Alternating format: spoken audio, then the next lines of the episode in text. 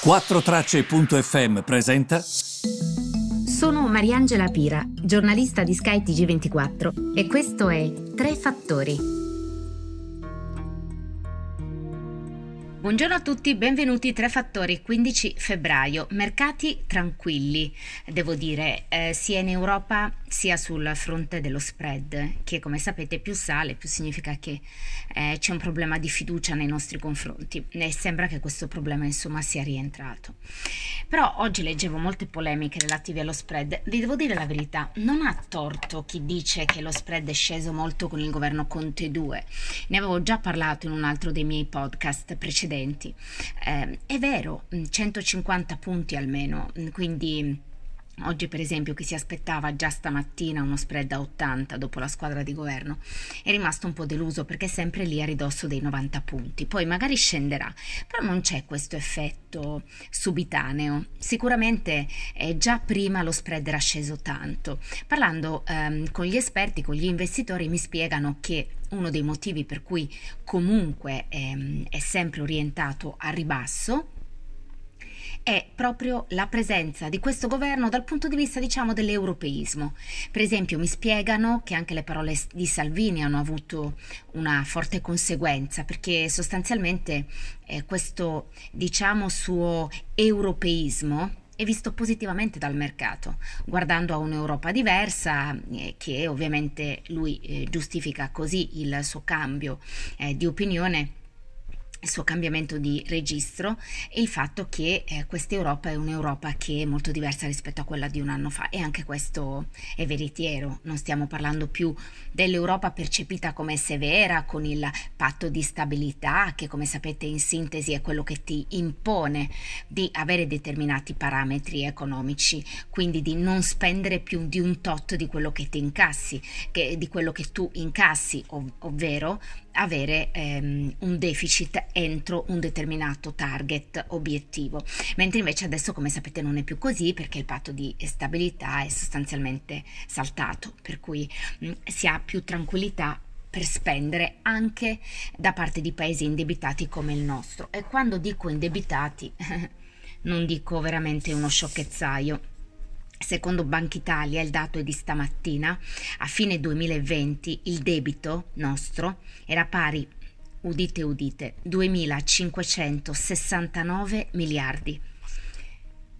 Per intenderci, a fine 2019 ammontava a 2409, adesso 2569, già 2409 era tantissimo, era il 134,7% del PIL, adesso è salito ancora.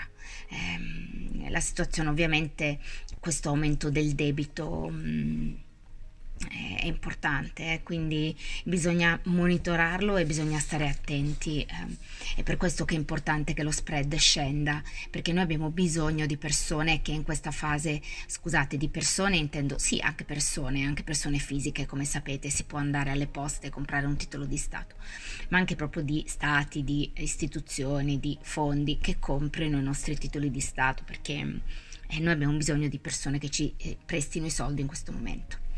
Infine, uno spunto interessante che ho visto oggi del Financial Times, um, sostanzialmente Amsterdam um, ha superato Londra come il più grande centro di um, eh, diciamo scambio azionario in Europa. Eh, perché dopo la Brexit è sostanzialmente l'Olanda quella che ha portato in casa più business perso dalla Gran Bretagna. Um, quante per esempio azioni vengono scambiate al giorno? Eh, pensate alla bellezza di 9,2 miliardi di euro di azioni in questo circuito di Amsterdam che forse l'avrete sentito già nominare, si chiama Euronext. E, ehm, e ovviamente invece i volumi a Londra erano diminuiti tanto proprio dopo uh, la Brexit. E c'è da dire questo, il business in uh, Olanda, nei Paesi Bassi, è proprio cresciuto in generale.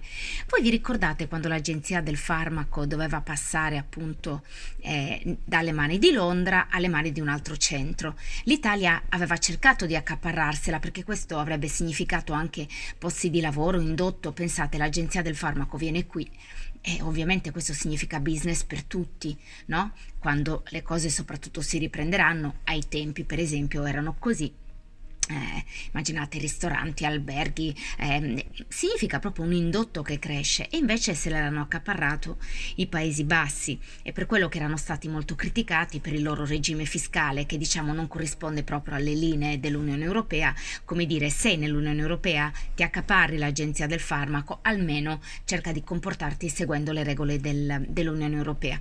Questo per dire che spesso noi veniamo criticati ma anche altri stati non perseguono proprio proprio le regole nel modo giusto. E a questo proposito vi rimando su YouTube, cercate Mario Draghi su YouTube nella ricerca Mario Draghi, eh, Dutch Parliament. Parlamento olandese perché Mario Draghi dà proprio una sussa ai parlamentari olandesi che lo accusavano di accusare di aiutare Spagna, Grecia, Italia e, ma che lui lì sarebbe potuto essere considerato un eroe ma eh, in Olanda no ed è un fuoco di fila di domande da parte di tutti contro uno. Vi invito a vedere questo video. Innanzitutto perché vedete anche la capacità di risposta in inglese molto preparato del nostro Presidente del Consiglio, ma anche per far capire che non è il classico buono, eh. Eh, devo dire che a me quell'intervista, quell'intervista, quell'audizione è servita tanto a capire il carattere del Presidente del Consiglio. Vi consiglio davvero di eh, seguirla anche voi, poi fatemi sapere che cosa ne pensate. E mando un saluto a tutti, vi ringrazio per eh, avermi seguita e ci troviamo domani.